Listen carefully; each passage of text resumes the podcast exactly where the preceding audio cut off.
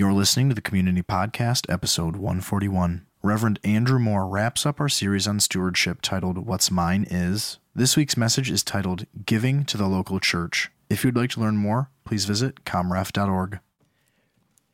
So, I'm going to start with a story of, of, of, bad investment, actually. I had us talk about that around the tables. Uh, and, it, and, it, seems a little strange now, so he, he, prayed that what I say kind of is on our hearts, what God says is on our hearts, but this, this is an interesting story of bad investment. Guy named Henry uh, lives in the United States, down in Alabama, plays the bagpipes which is pretty uncommon for somebody in Alabama. Uh, and because of that, he gets calls from people like all over, the, all over the state, you know, in different various parts of the country, uh, to play at gigs, you know, sometimes funerals, sometimes wedding, what have you. And he gets a call from a pastor a few hours away who asked him, this is you know, two hours away, he asked him, you know, hey, we're, we're having a, a service uh, for, for a man who, uh, who, who, was Irish, and we, we, would love, we would love it if, if you came and played at this man's funeral. Uh, the pastor was very clear up right up front there's not going to be any pay. The church is really struggling financially. Uh, and the man who's, who's being buried, he's, uh, he was homeless. He didn't really have any friends or family that's going to be there. So it's, it's going to be it's going to be a couple elders, a couple of deacons, and it's going to be you. And and so uh, Henry thought about it for a while. He doesn't usually accept non-paying gigs, uh, but he said, "Okay, I'll, I'll do it." It's a Friday, Friday morning service, about 11 o'clock uh, service. He, he gets up early in the morning on, on, on Friday, kind of warms up, gets in the car, loads the trunk, gets everything ready to go, and he, he heads down the road. Now, this is pre iPhone, pre GPS. He's on his way. About 15, 30 minutes in, he hits a pothole, boom, blows a back tire. So he's got to stop. And he unloads the trunk, he lifts up the back of the trunk, he lifts out the spare, he gets the jack, he jacks the car up. And, you know, 25 minutes later, he's got a new spare tire on and he's on the road again, he's going. He gets lost. Now, if he, if he goes right there, he can make it on time. He can't. But he's lost. And there are, there are some of us, particularly the men in the room, who really struggle with asking for directions. First of all, let's be a lesson to all the men in the room. It's okay to stop and ask for directions, all right? It is okay. So he, he gets lost and he's going through the back roads. He's trying to find his way to this, this no named cemetery in the middle of nowhere in a place he's never been. Eventually, he gets there about an hour and a half late. And finally, he shows up. He, he steps out of the car, and, and there's no pastor there. There's, there's no elders or deacons there. It's just the digging crew, and they're, they're taking a break for lunch. Uh, and, you know, his, his heart sinks. He wanted to be there for, for this man. Uh, he unpacks his, his bagpipes. He, he, he walks up to the grave and in, in the grave, I mean, the, it, it's our, you can see the casket. It's, it's already, it's down there. But he starts playing. And he starts playing his heart out. I mean, he's, he's playing melodies he's never played before. God hears the melodies and he smiles. The skies open up. He's playing his heart and soul out, and the crew, the deacon crew, begins to gather around, uh, uh, around this, this hole in the ground. He's playing for this man who has no friends and no family. He begins to, to just play his heart out, and eventually he starts playing Amazing Grace, and the crew begins to sing with, right? Amazing grace, how sweet the sound. He begins to weep. It saves a wretch like me. Everyone's singing along. The crew begins to weep. I once was lost, but now I'm found. He has a hard time finishing the song. I was blind, but now I see. As he wraps up, his head is low, but his heart is full because he did a good thing. As he's walking back to his car, one of the crewmen uh, who's wiping tears off of his off of his cheeks, you know, says, "You know, I, I've, I've, I haven't seen anything like that in my whole life." Henry, I've been I've been putting in these here septic tanks for 20 years. And I have not seen a thing like that in my entire life. The guy was still lost, right? He had no idea where he was or what he was doing, but man, did he play his heart out. Some people would say that was a bad investment of his time, but I think he did a good thing. I'm really glad that one kind of sunk in. I was really worried about that falling flat. Uh, today, we're, we're, we're continuing, we're actually finishing up a series on stewardship. And we're going to talk a little bit about, about investment, real, like real investment, and not playing for a septic tank. And I have the, the, the, beautiful opportunity to talk about money today, uh, which, right, money is one of these things that immediately we kind of like, ooh, that's mine. And I feel the same way. It's mine. Just like the blues driver that I had two weeks ago, that's mine. And I know not all of you guys were here. It's a, it's a little guitar pedal that I just love, and it's mine. But we have this attitude about money too. That, you know, this is the kind of the one thing we get to hold tightly and decide where it goes and decide who knows about it, who knows where we put it, who knows how much we make, who knows how much we've got going on. And we get to just dive into that just a little bit. And I, I want to just remind her really quick for the kids in the room there's, there's coloring books over there, there's, there's crayons. Um, and you'll notice now for the, the mild inconvenience that the construction is to children's ministry is that no children's ministry for the summer. Mild inconvenience. So we're going to have kids in the services uh, throughout the summer, and we're, we're kind of toying around with the idea of having a kids' table or a kids' section. Uh, but we would need a volunteer for that. So if, if you at some point want to, volunteer just to sit at the table, uh, color with the kids, just let one of us know, let Marin know, let myself know, just let someone know, uh, just so it's out there and we'll, we'll get that all figured out. Uh, and the second thing is you can right now, if you want, put your headphones in and Pastor Trent is preaching downstairs live. If you want to open the app, you totally can. I know you're in here, but I'm just kidding. Uh, so we're gonna we're gonna kind of dive into this and we're to do that by, by reading a part of, of Second Corinthians. Now, this is a letter in the New Testament of our Bible written by a guy named Paul uh, to a church in Corinth. So they're called the Corinthians. And basically, how this is going to go, I'm going to read right through it, and then we're going to kind of hit the whiteboard, which this is a new thing for me this week, uh, but we're going to kind of dive into that. Now, something we need to know before we dive into Corinthians is that uh, the church at Corinth is like this amoeba of misfits, and that's going to make a lot more sense later on. Amoeba of, misfit, of misfits, amoeba of misfits, amoeba of. There it is. That's kind of hard to say. Amoeba of misfits. Uh, now, two weeks ago, uh, I talked about, uh, we read a, another letter of Paul's to a friend of his named Timothy. And, and he says basically to let go of some of the stuff that we've got our grips on tightly so that we can take hold of eternal life. And, and, and I kind of made a joke about the blues driver, right? Because it's something I needed and I still need, and it's mine. Uh, and then last week, uh, Pastor Doug talked about, uh, actually, he talked about ding dongs. Um, but more importantly than, than that, than hostess treats, he talked about the desires of our hearts. And, and as, we, as we gaze through the windshield of life and see God's greater vision, uh, is that taking up the whole thing or is that just a speck off in the distance? And this week, I want to talk about the local church, specifically about, about giving to the local church, participating in and with the local church. We're going to read through Second Corinthians chapter 9, starting at verse 6. I'm going to read through it, and we're going to back way up through the history of God's people, which I'm sure we're all excited for, but it's going to be fun. So, if you want to follow along with me, you can. I'm reading out of the ESV, the NIVs are at your table. Paul says this. The point is this whoever sows sparingly will also reap sparingly. And whoever sows bountifully will also reap bountifully. Each one must give as he has decided in, in his heart, not reluctantly or under compulsion. For God loves a cheerful giver, and God is able to make all grace abound to you, so that having all sufficiency in all things at all times, you may abound in every good work. As it is written, He has distributed freely. He's given to the poor. His righteousness endures forever. Verse 10 He who supplies seed to the sower and bread for food will supply and multiply your seed for sowing and increase the harvest of your righteousness. Verse 11 You will be enriched in every way to be generous in every way, which through us will produce thanksgiving to God. Now, before we talk a little bit more about who the Corinthians are, I want to I want to take a dive back into the history of just God interacting with his people because it didn't just start in the New Testament when Jesus came. It started a long time ago. And we're not going to quite make it back all the way to Adam and Eve, but pretty pretty close. We're going to we're to start with uh, Abraham and Sarah. So uh, these two little lines are going to represent Abraham and Sarah. And God decided to choose these people uh, to interact with, to, to, to, to, to, to take out of their context and challenge them, and bring them into a land that God was going to show them. And, and so he starts to doing that. He promises them kids. And now, when they were super old, and I, and I say that like meaning, when they were 100, when they had their kids. But they began to grow as a people. They had, you know, you know little ones, and their, their little ancestry line began to grow.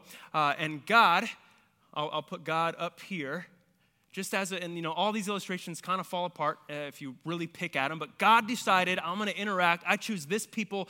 They're going to be a blessing. I'm going to bless them and i'm going to grow them into a great nation. They begin to grow and grow and grow and grow until you know all these lines right is, these are all people. They grow and grow and grow and eventually like people do we mess up.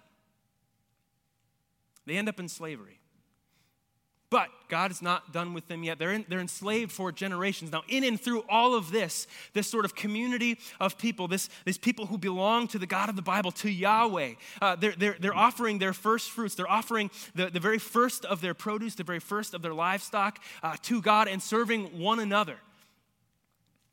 So God is interacting with these people, and now they're in slavery in Egypt. Uh, what does God do? He continues to interact with them. He calls this guy named Moses out. Moses comes along, uh, and through the power of God, he helps deliver God's people from slavery. And these become a people who are now identified by, by the God of the Bible who brought them out of slavery.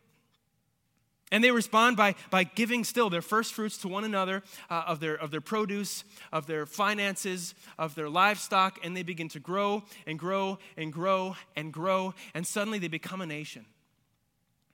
They become a people, and God begins to sort of shape them as people who give to God, who give to one another, and who give to others. Now, when we talk about the law, a lot of times we talk about it like the law, but really, this is instruction for people living in and with God's providence. And so he sets them up for, for success, but not in the way that you and I kind of define success. So he sets up laws like, hey, when you're when you're when you're uh, when you're planting your crops and harvesting, um, don't go all the way to the edges here, you know, in case a foreigner comes along, and that way they've, they've got some food that they can kind of glean off of that, and you know, don't don't go through two times. Make sure there's just some left so that when people uh, who feel like they don't belong come through, they feel like they belong. So God begins to shape his people as people who give to God, who give to one another,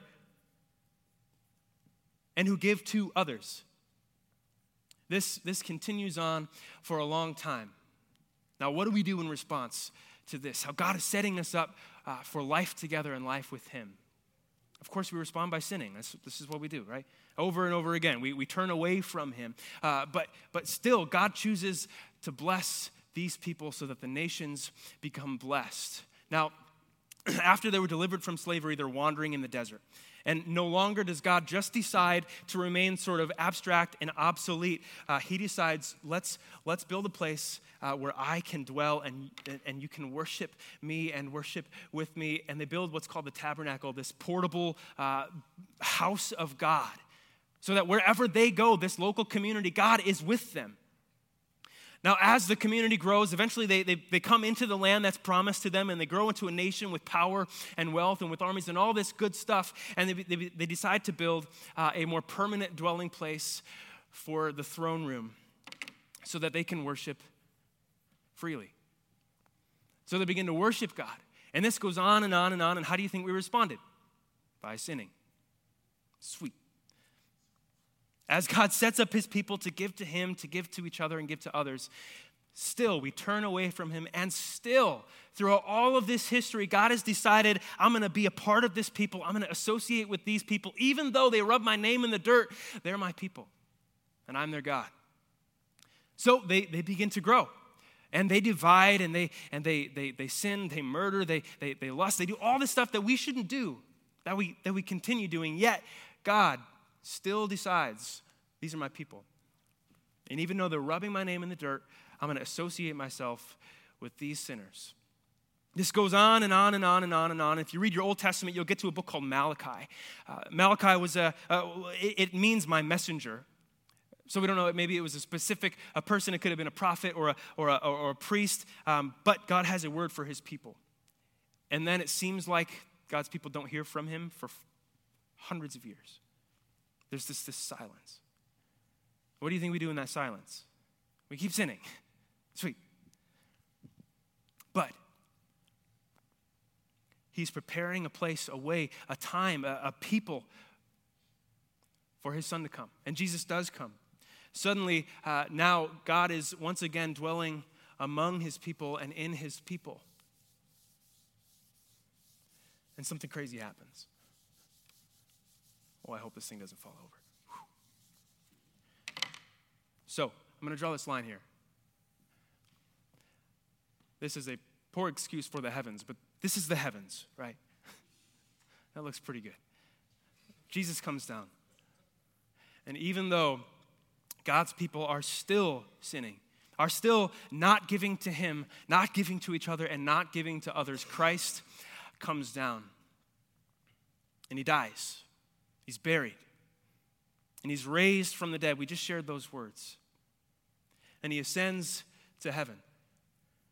But along the way, while He's living, He gathers people around Him. He gathers sinners. He gathers tax collectors. He gathers people that nobody wants to deal with. And he makes them fishers of men. Somehow, some way, some reason, the God of the universe decides, I want to associate myself with the lowest of the lows. And he does this time and time again. Jesus walks with us, talks with us, knows us, loves us. And now, all these little people, as we start to follow Christ, they soon uh, start to look a little bit more like Christ. Imperfectly, as you can obviously see. But still, we mess up. Still, we, we turn away from Him. There.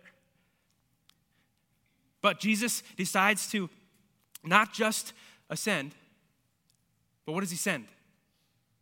The Holy Spirit. Nice. Yeah, you got me. So we got this era now coming back down. Uh, and, and, we talk about the church as, uh, and the Holy Spirit as, as dwelling within us, right? And now when, when we say that, usually what comes to mind is He dwells within each of us. Yes.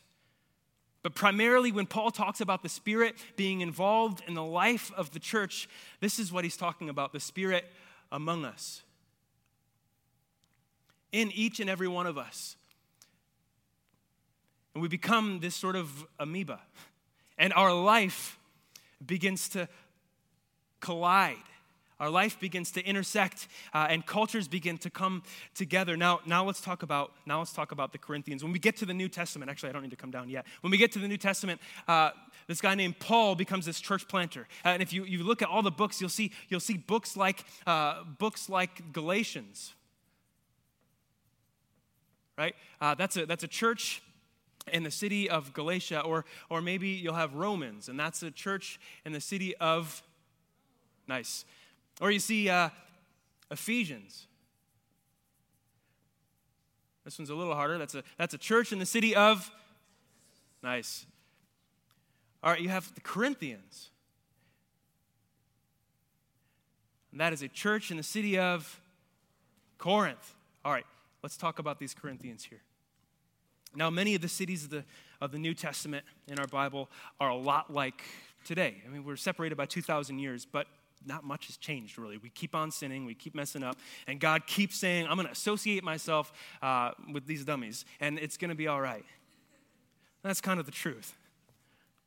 Let's talk about the Corinthians. Corinth, uh, if there was a city that kind of modeled what the United States is, that's kind of like Corinth. There's, there's a lot of tourism. There, there's fertile soil just outside the city. People would come from, from miles and miles away, kind of flocking from every different part of life to participate, whether it's gambling uh, financially or physically in athletic competitions. Uh, merchants would do anything to kind of get ahead. If you were taking one step forward, it had to answer the question uh, Is this good for me? If yes, I'm going to do it.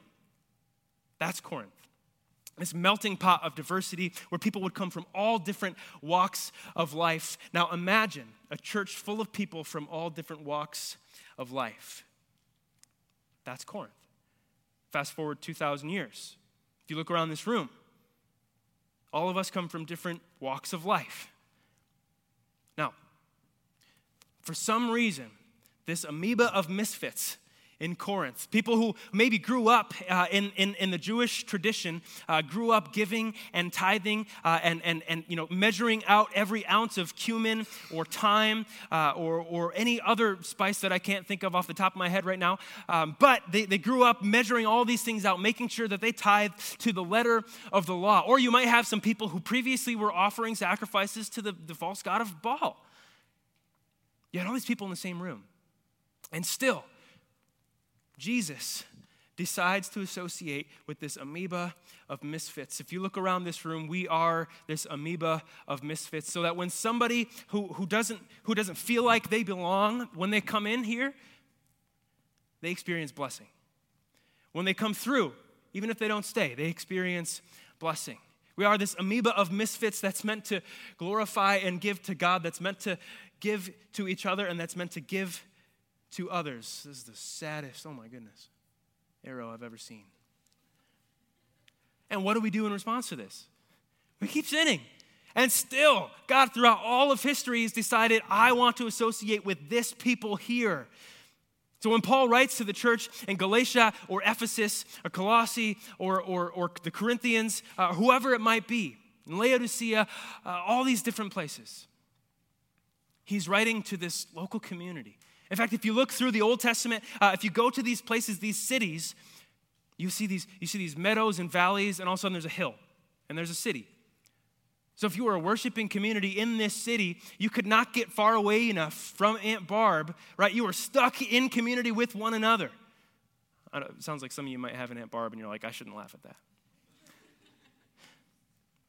Everywhere Paul writes to is this, this close knit band of Jesus followers who are practicing their Christ likeness and practicing their faithing, whatever that means, as they learn how to bring all of these different patterns into life together. Now, now imagine 2,000 years later, and we've got a room full of people, uh, you know, and some, some of the people in the room are probably, you know, holding hammers to, to like smash down the wall that's going to be going up, and some people are holding hammers to build the wall that's going up. Uh, some people uh, in this room maybe have, you know, 2020 Trump stickers, and some people are like, yeah, impeach Trump. Like, we have people in this room that come from all different walks of life.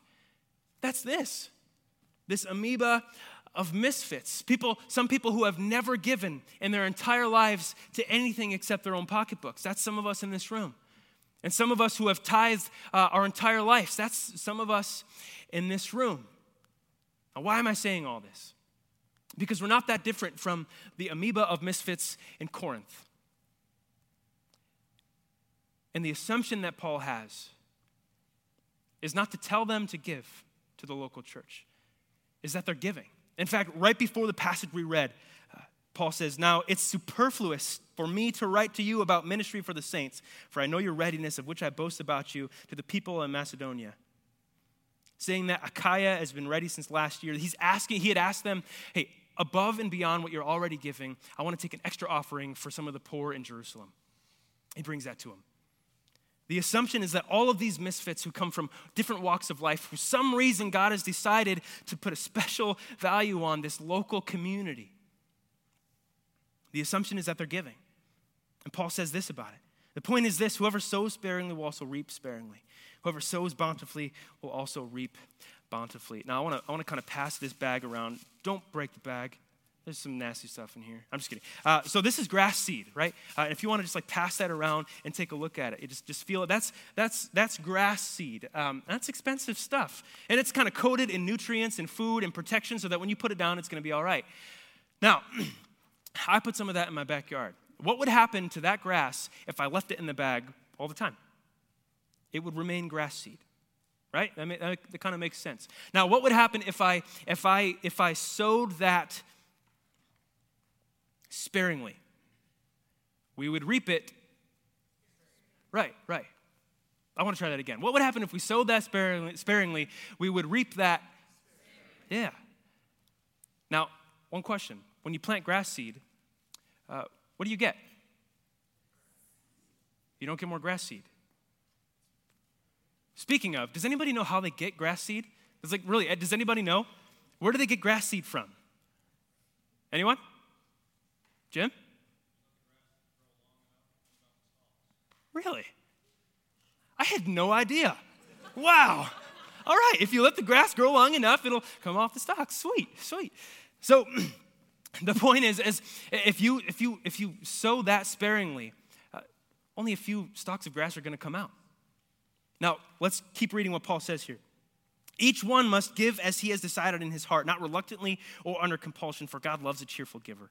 God is able to make all grace abound to you, so that having all sufficiency in all things at all times, you may abound in every good work, as it is written, He has distributed freely He has given to the poor. His righteousness endures forever. He who supplies the seed for the sower and bread for food will supply and multiply your seed for sowing and increase the harvest of your righteousness. You will be enriched in every way to be generous in every way, which through us will produce thanksgiving to God. I want to point out something. The assumption is that these people are giving. And throughout the history of God's church, He has had a special place in His heart for local communities which is why uh, we have Mosaic uh, either at the Moors or Mosaic at the Stainhooks this week, which is going to be awesome. Tuesday at 6 to 9, because we are designed to be in community for one another and with one another and to one another, so that we can be a community that gives to God, gives to one another, and gives to others. Now, as we give to the local church, which uh, today we've often overly professionalized it, right? We've often overly organized it. And that's, that's okay to say. The church has always been imperfect. Now, when we say church, we think of, of things like this and the beautiful building that we've got uh, coming up. Now, if we, if we, for a moment, disconnect that, because for the first time in our history, uh, and this kind of came with the invention of the automobile, we are no longer this sort of centralized amoeba. Ellen and I live in Granville, and boy, do we often feel like we live too far away from our worshiping community because we have, we have this going on. We have, we have this up here and, and this down here. And we've sort of separated our lives from the community of worshipers that God has designed us to be a part of. And when we do that, it's easy to say the church is that thing over there that I do uh, on the weekends. Now, for those of you in the room who have been tithing your whole life, I want to ask you to reconsider that. And I, am not saying you shouldn't be giving to your local church, whether that's community or elsewhere, but what, is, what does Paul say here? Not to give under compulsion. If you've been giving simply because it's tradition or because you feel like you have to, I want you to reconsider that. And if you, if you haven't ever given to your local church, I want you to look around the room. Just look, hey, look, just look around. I know it's uncomfortable. I know. This is the church. And though we've sort of overly professionalized it and, and, and, and compartmentalized it, as we participate in the life of the church with our finances, with our homes, with our food, with our cumin and our thyme and our paprika and our chili powder. I could use that, so if you could start tithing that, that would be awesome. I want to encourage you to consider uh, that we're not just giving to some uh, far off entity.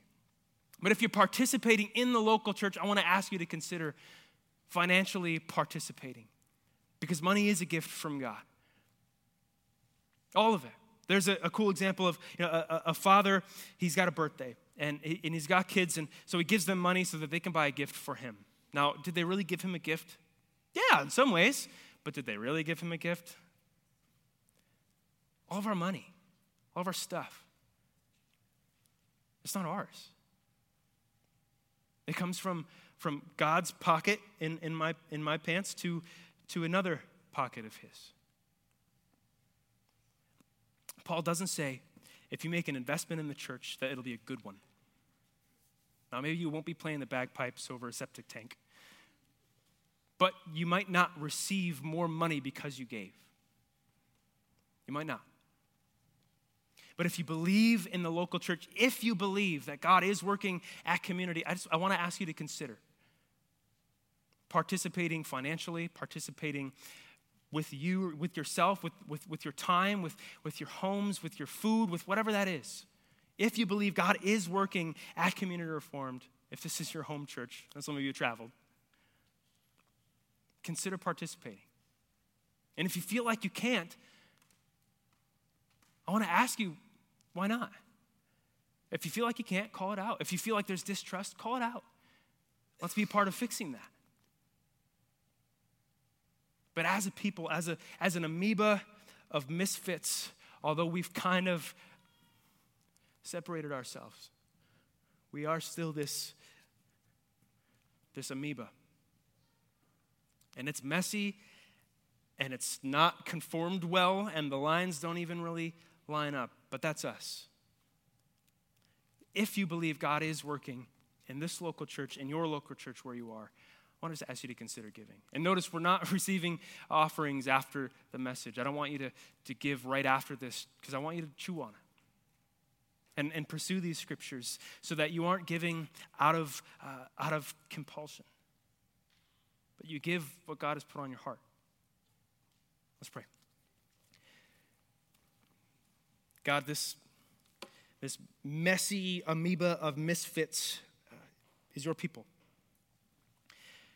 Lord, help us not to think that church is some far off, compartmentalized uh, entity, but rather the church is your local people, able to bless others as they come in who feel like they don't belong, even if they don't stay. So, Lord, put on our hearts to participate in all the ways you've called us to participate. Because you have a special place in your heart for the local church. For some reason, you've decided to use us as your agent of mercy and grace in and through the world. So, Father, if our hearts belong to you, light a fire in us so that we'll participate financially, but in so many other ways too. We love you, we cherish you. You're worthy of praise and worship, Lord. It's in Jesus' name that we pray by the power of your Spirit for your glory. All God's people said, Amen.